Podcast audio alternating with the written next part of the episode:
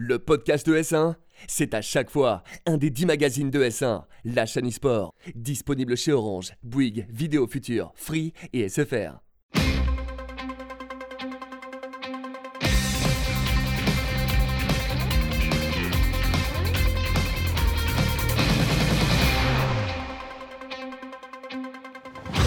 Salut à tous, bienvenue dans iRace, votre magazine 100% simracing. Merci d'être avec nous sur ES1.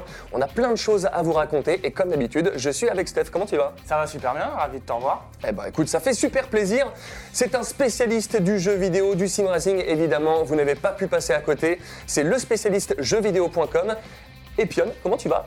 Super bien, merci pour l'invitation, ça fait plaisir d'être là. Eh ben, ça fait super plaisir d'avoir ton expertise sur tout ce qui se passe dans l'actualité et on va pouvoir disséquer tout ça avec toi. On a plein de choses à vous raconter au sommaire de cette émission. On va vous parler de ce qui se passe en compétition et pas que.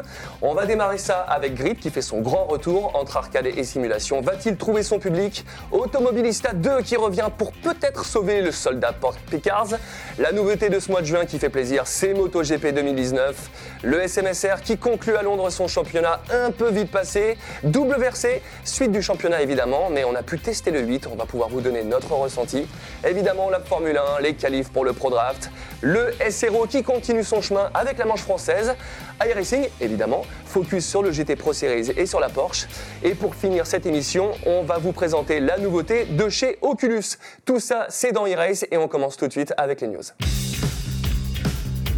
Je vous disais, pour démarrer cette émission, on a des nouveautés et c'est une surprise et c'est Grid qui revient avec un jeu qu'on ne sait pas entre arcade et simulation. Voilà, comme tu viens de le dire, c'est un placement qui est assez compliqué. Ils arrivent avec un jeu qui est un mix entre de l'arcade, la simulation.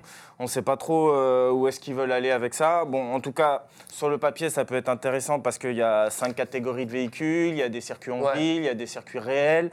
Donc, ça peut être quelque chose qui peut être intéressant. Après, généralement, les jeux qui sont mix entre simulation et arcade, c'est très compliqué. Ouais, mais Forza, par exemple, a réussi ce pari-là. Ouais, mais c'est un des seuls, j'ai envie de dire, pratiquement. C'est toujours, je suis complètement d'accord, en fait, lorsque les jeux se cherchent un peu et essayent de faire pointu pour servir les fans de simu et essayent d'être accessibles. L'équilibre, il est hyper difficile à trouver et très souvent, ça se plante. Et quand ça se plante méchamment, quoi. Du coup, je suis assez curieux. La licence était intéressante, mais le retour comme ça, moi, me surprend beaucoup, ouais. En tout cas, à noter pour les nouveautés, on aura une IA qui sera très agressive, des dégâts réalistes, donc ça peut être intéressant. Et nous, ce qui nous concerne dans l'e-sport, c'est que c'est Fernando Alonso, qui on le sait, est toujours dans l'e-sport avec nous dans le sim racing.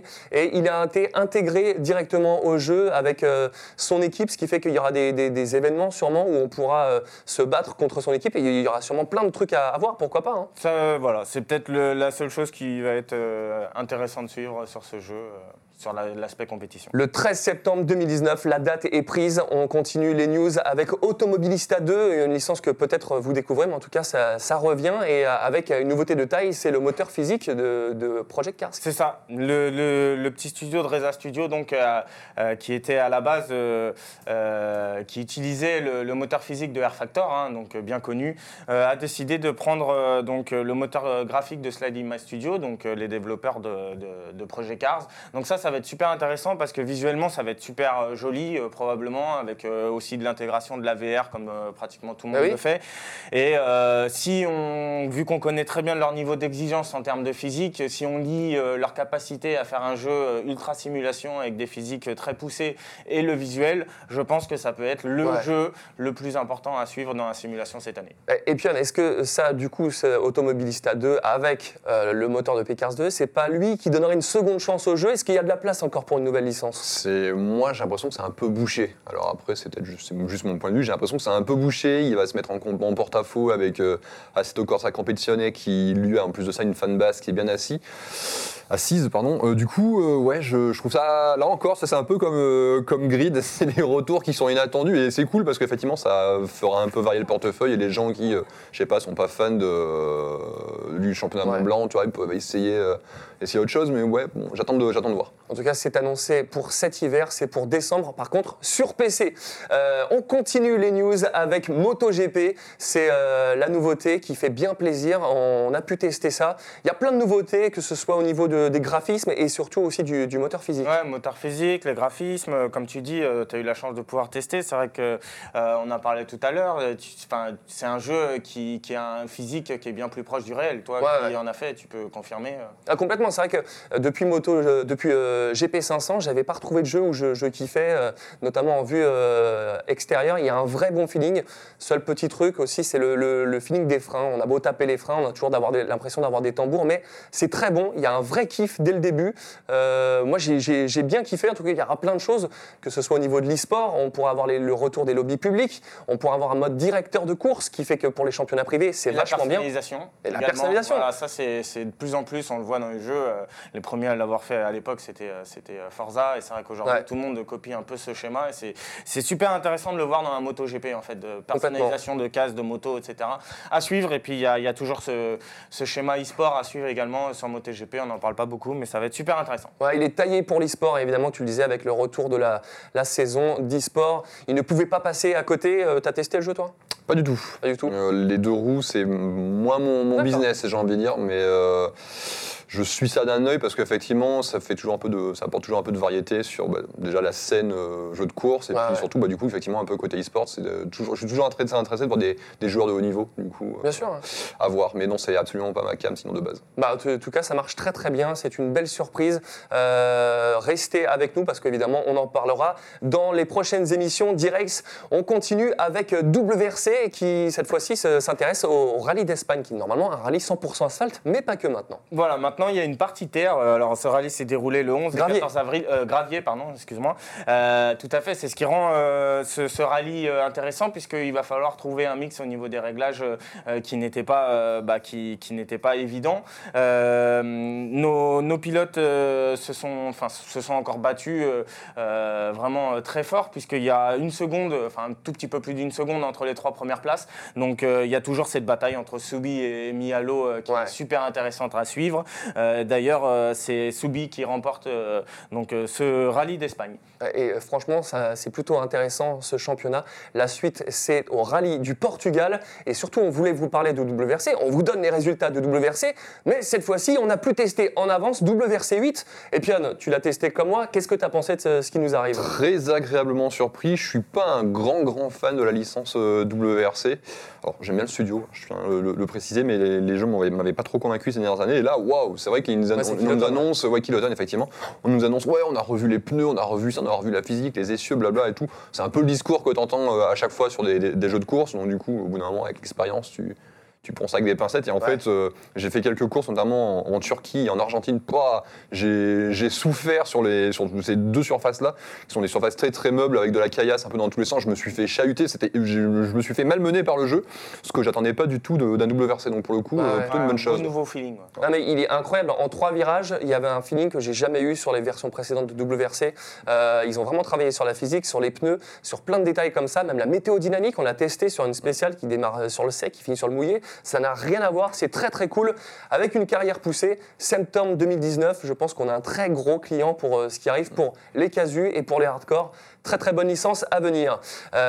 On fait le point maintenant sur le SMSR, vous le savez, c'est le championnat pré-Pécars, pardon. Le championnat est vite fait en qualif et vite fait en finale. T'as tout résumé, tout a été vite fait, je pense, sur ce championnat. Vite fait la com, vite fait le championnat, vite fait la finale. Bon, en tout cas, c'était intéressant de le suivre, et je pense que c'était une belle, on va pas dire une belle fin, mais en tout cas un beau championnat pour cette année. Finale le 11 mai à Londres, on va replacer le contexte. 4 équipes qui étaient qualifiées, la Team ACR, la VP Gaming, la Véloce et à la base la Redline. Ouais. C'est la Oscaro qui les a remplacées. Ouais. Voilà.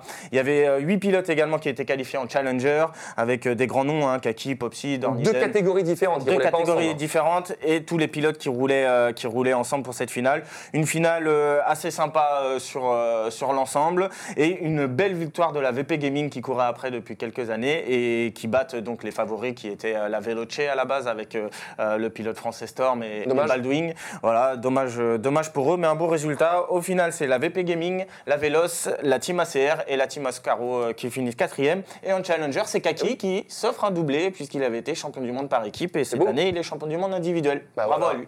C'est plié pour le SMSR. C'est un circuit que tu suis, l'e-sport en général ou... L'e-sport, je le suis de loin. Enfin, l'e-sport, sim racing, jeu de course de manière générale, je suis ça d'un œil de loin parce que j'aime toujours voir des belles perfs, mais sinon non. Et ce championnat, pour le coup, je suis même pas certain de savoir qu'il existait, tu vois. Là, voilà. Non, voilà. On en parlait. Vite fait. On en parlait. Tout était vite fait. La Formule 1, ça y est, c'est les premières qualifications pour les Pro Draft. Stéphane, qu'est-ce qu'ont donné nos Français ? Eh ben, c'est bien, on a 4 Français qui sont qualifiés, 3 sur PC, 1 sur Xbox, donc c'est une belle première épreuve pour nos Français. Le circuit, c'était Gilles Villeneuve. On rappelle qu'il fallait être dans les 10 premiers sur chacune des plateformes, PlayStation, Xbox et PC. 3 Français se sont qualifiés sur PC, dont Samuel Libert qu'on avait reçu, tu avais reçu dans l'émission, qui s'est qualifié 9e. Mais il a fait le job, il s'est qualifié dans les 10, hein. Donc il a fait le job. Il y a également Chromalt qui finit 3e et As qui finit 5e. Donc on les retrouvera à Londres pour le Pro Draft. Je pense que le plus dur, c'est à partir de maintenant, il va falloir aujourd'hui travailler force et contact parce qu'on sait qu'aujourd'hui, le Pro Draft est assez compliqué. Ouais. On ne trouve pas une place comme ça une fois au Pro Draft. Donc maintenant, il va falloir faire travailler ses contacts pour trouver une place dans une écurie. Mais en tout cas, bravo à eux. 4 Français déjà au Pro Draft, c'est une affaire à suivre. Ok, est-ce que toi tu penses que la F1 dans le sim racing ça peut être le porte-étendard de la discipline ou est-ce que chez d'autres jeux je pense que c'est compliqué lorsqu'en face t'as PlayStation qui est capable d'envoyer autant d'argent sur son championnat Gran Turismo.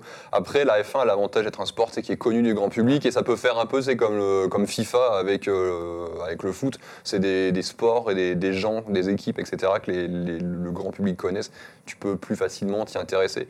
Mais quant à la puissance marketing de PlayStation en face, c'est dur quoi. Tu as testé le prochain 2019 qui arrive ? Yes, j'étais en Allemagne je crois pour le voir il y a un mois maintenant et c'était comme d'habitude très impressionnant et depuis quelques années ils sont vraiment sur une pente ascendante, t'as l'impression que les mecs s'arrêteront jamais d'améliorer leur truc donc c'est plutôt cool. Ouais. Bon, ça a l'air plutôt bien parti.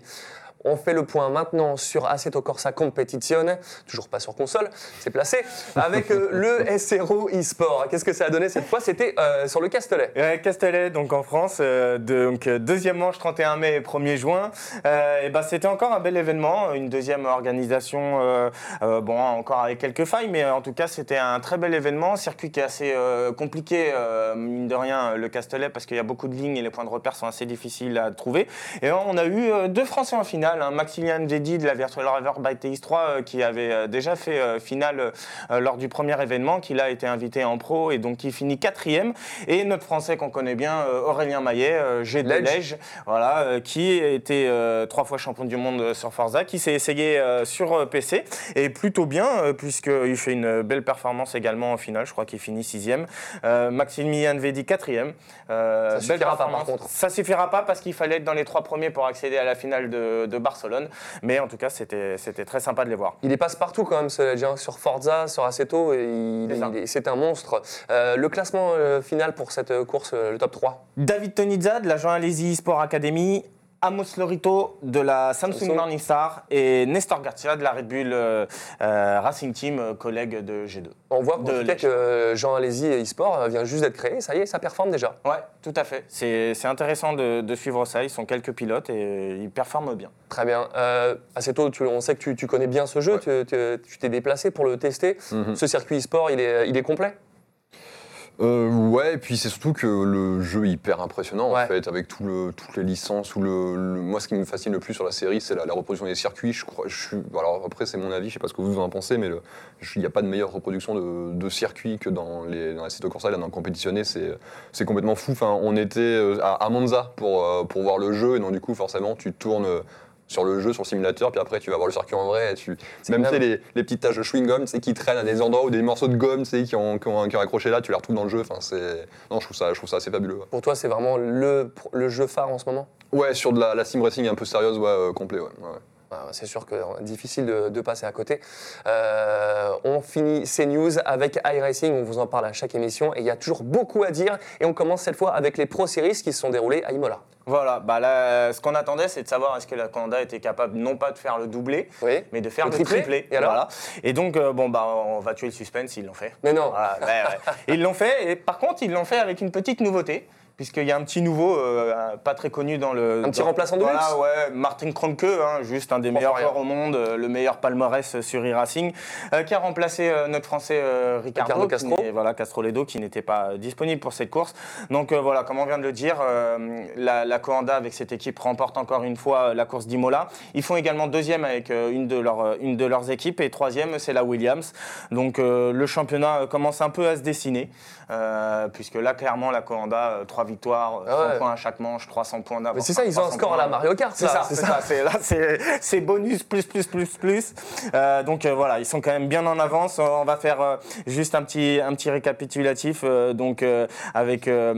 La Williams qui, eux, sont à 194 points et derrière, il y a la Red Bull, enfin devant, il y a la Red Bull Racing 204 points. Les Français de la Reflex 28e, donc c'est très bien, on souhaite qu'ils fassent dans les 25 premiers pour être qualifiés pour l'année prochaine. Et la TX3, un petit peu plus compliquée pour eux, 40 et 42e.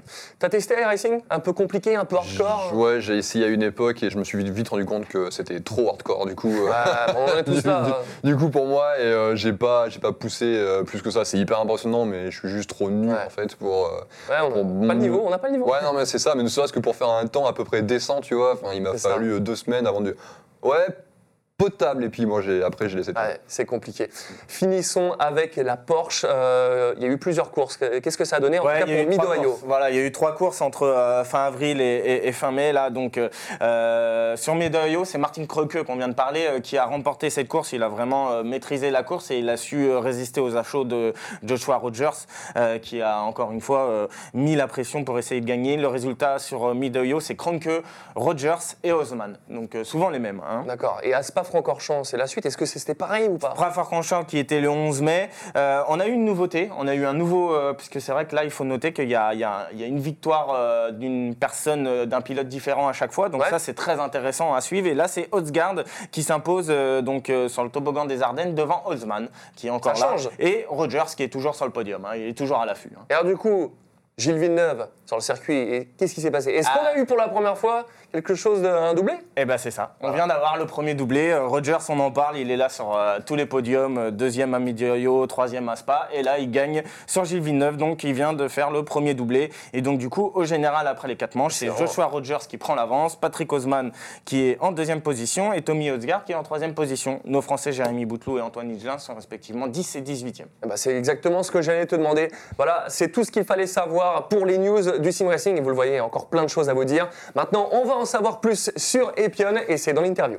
Nous, on se demandait, évidemment, c'est le rêve de tout le monde de pouvoir travailler dans les jeux vidéo. Toi, tu travailles donc chez jeuxvideo.com, tu es l'expert de tous nos jeux de voitures. Comment tu as fait pour devenir journaliste et rentrer là-bas ? C'est un gros coup de bol, j'ai envie de dire, je vais pas mentir.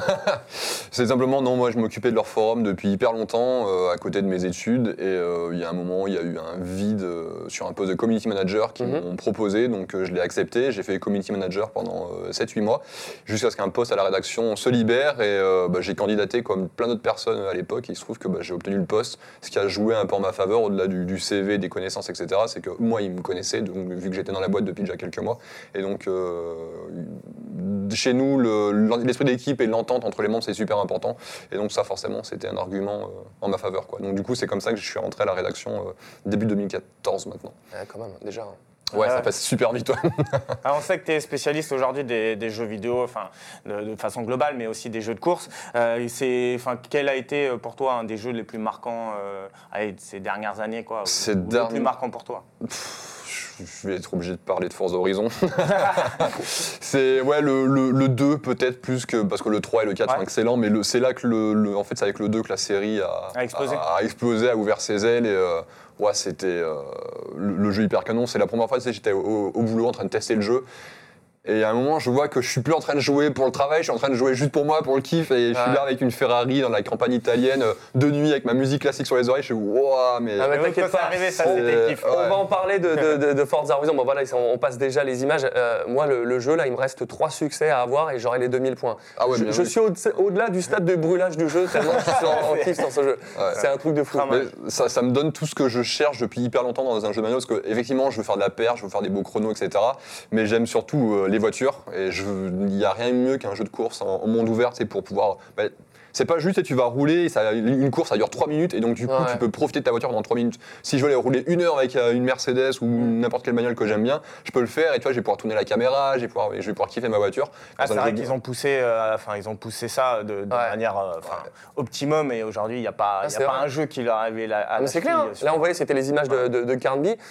Moi, sur mes plaques d'immatriculation, il y a marqué e-race. Normal. Mais d'ailleurs, j'ai posté un extrait la dernière fois sur Twitter de Léviathan avec la Focus Fiesta, mais il y a un feeling. Tu sais que maintenant j'aime plus Horizon que Forza 7. Ouais, bah pareil, moi depuis le Forza Horizon 3 maintenant, ouais, je préfère la série Horizon que la série Motorsport. Ouais. Bah, ça m'étonne pas. Je pense que le 7, il est devenu très axé simulation et bien plus e-sport, on va dire, vraiment pour des hardcore gamers. Et je pense que les casuals ou joueurs comme nous, on est plus focus sur du Forza Horizon qui est assez sympa avec des beaux décors, etc. Ah, toi, tu joues à quoi en ce moment ?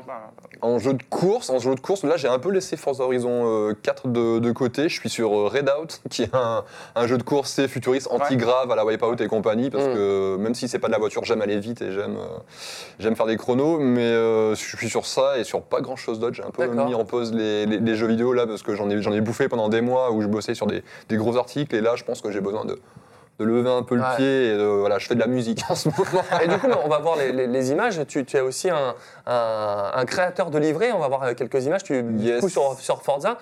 C'est une nouvelle passion, c'est un hobby? C'est un truc que je faisais avant et qui s'est développé sur Horizon 4, parce que dans le jeu, il y a beaucoup d'hors-piste, mine de rien, et le hors-piste dans les Forza Horizon, ça m'intéressait pas des masses, parce que moi, je voulais rouler sur asphalte avec de la grosse supercar italienne.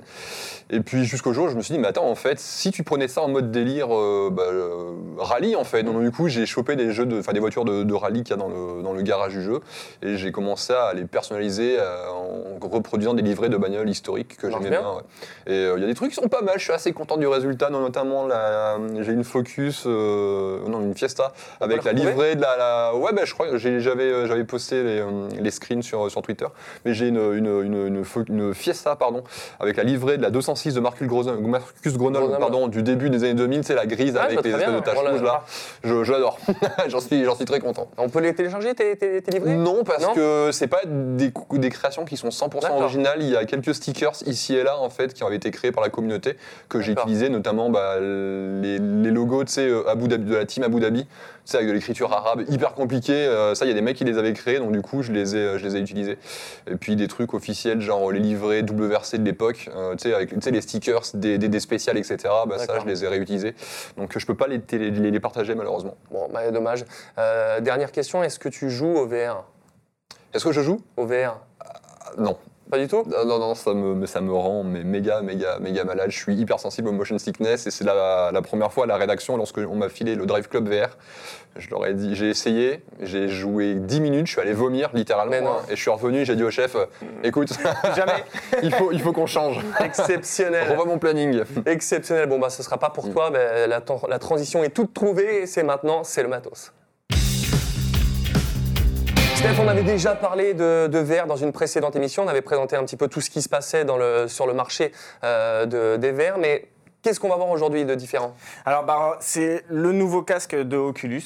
Donc, on commence à être sur des choses qui commencent à être super intéressantes en termes de qualité d'image, d'immersion et de facilité d'accès. La grande nouveauté sur ce casque, outre la résolution, c'est déjà qu'on est sur un casque qui a des lentilles Lenovo, donc avec une meilleure définition. C'est bien moins pixelisé qu'avant, bien plus net de loin, bien plus précis de près, on voit moins les pixels.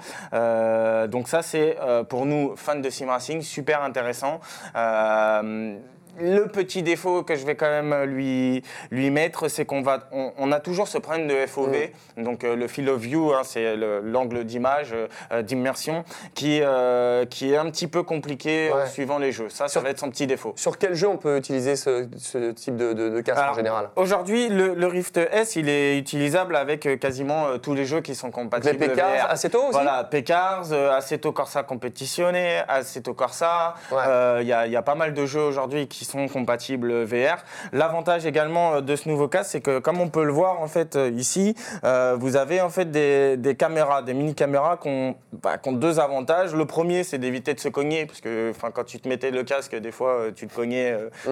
Et donc là, ça te permet de voir l'espace où tu es. Et surtout, le plus gros avantage, c'est de ne plus avoir les capteurs qu'on positionnait avant sur son châssis et qui bougeaient, etc. Donc ça, c'est le gros avantage. Voilà. Pour ce qui est de la connectique, c'est toujours pareil, sauf qu'on n'est plus en HDMI, on est en DisplayPort et on est avec un capteur USB 3 sur le PC. Aujourd'hui, concrètement, c'est ce casque-là que tu recommanderas pour en démarrer. Rapport qualité-prix, c'est très bien, 449 € aujourd'hui, avec également les petits joy pour jouer à d'autres choses que de la simulation. C'est clairement pour moi le meilleur rapport qualité-prix sur le marché, avec une définition qui est très intéressante. Bon. Et si on ne vous a pas parlé du Oculus Quest, c'est pour une très bonne raison, c'est qu'en fait, comme ça ne nécessite pas de PC, ça ne marche pas avec nous pour le sim racing, sinon il faut faire des bidouilles. Mais voilà, si vous voulez vous équiper, il faut prendre le Rift, parce que si vous prenez le Quest, vous serez obligé de bidouiller avec un PC, donc autant prendre directement le Rift.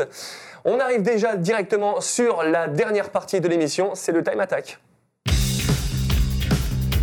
Time Attack, qui sera le champion de cette saison d'e-race ? On va le savoir, peut-être que ce sera toi. Et puis on va démarrer la course. Je te passe la manette, tu peux t'appuyer sur A et démarrer la course.